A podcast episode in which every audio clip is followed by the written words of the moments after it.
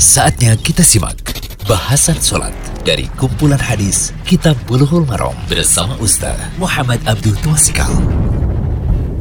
Alhamdulillah, salatu wassalamu ala rasulillah wa ala alihi wa man tabi'ahum bi ihsan ila yaumiddin.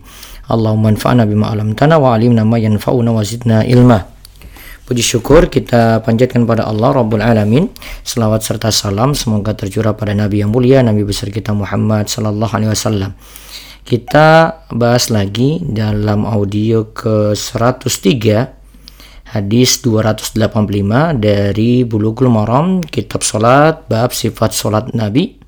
Bab sifat solat yang kita masuk saat ini, solusi bagian tidak bisa baca Al-Fatihah, di hadis 285.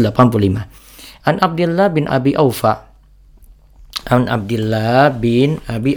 radhiyallahu anhuma qala jaa rajulun ila nabi sallallahu alaihi wasallam faqala inni la astati'u an akhudha minal qur'ani syai'an fa'alimni ma yujzi'uni minhu qala subhanallah walhamdulillah wala ilaha illallah wallahu akbar wala haula wala quwwata illa billahil aliyyil azim al-hadisa rawahu Ahmadu wa Abu Dawud wa An-Nasa'i wa sahih Ibn Hibban wa Ad-Darqutni wal Al-Hakim.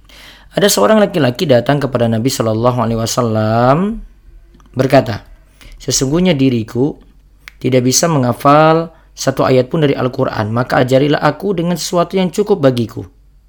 Beliau bersabda, "Bacalah subhanallah, walhamdulillah, wala ilaha illallah, wallahu akbar, wala haula wala quwata illa billahi aliyil azim." Al-hadis diriwayatkan oleh Ahmad, Abu Dawud dan An-Nasa'i. Hadis ini disahihkan oleh Ibn Hibban, Ad-Darqutni dan Al-Hakim. Dan hadis ini disahihkan oleh Syamsul Abadi, disahihkan oleh Syed Abdullah Fauzan. Hadis ini punya pendukung dari hadis musik fi solati yang sudah pernah kita bahas. Kesimpulannya dari hadis ini adalah hadis ini menjadi dalil orang yang tidak bisa membaca surat Al-Fatihah, padahal kita tahu itu rukun ya. Surat Al-Fatihah itu adalah rukun. Bahkan rukun bagi imam, makmum, dan orang yang sholat sendirian. Maka yang tidak bisa membaca surat Al-Fatihah dalam sholat dan waktu begitu sempit untuk mengajarkannya, atau tidak ada yang mengajarkan, atau ada uzur lainnya, maka ia bisa mengganti dengan zikir sebagaimana yang disebutkan dalam hadis, subhanallah walhamdulillah wala ilaha illallah wallahu akbar la haula wala quwata illa billahil aliyil azim. Bacaan tersebut tidak mesti diulang ya, walaupun nanti ada pendapat yang nanti kami akan sebutkan boleh diulang sampai nanti lamanya sama dengan Al-Fatihah. Nah, bisa juga dibaca sekali kemudian ruku. Nah, catatan dari Naila Roja tentang orang yang tidak bisa membaca Al-Fatihah ini, apabila tidak mampu membaca Al-Fatihah maka membaca 7 ayat lain dari Al-Qur'an.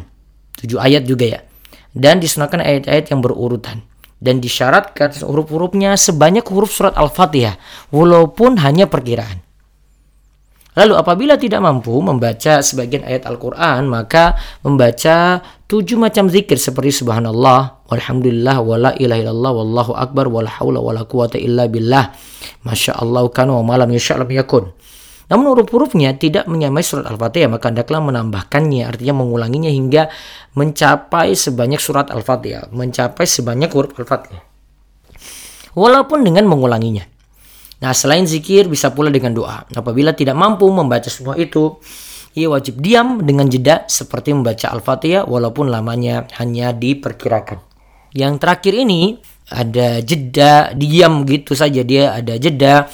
Nah, ini dikritik oleh Syed Abdullah Fauzan dalam Inna Alalam.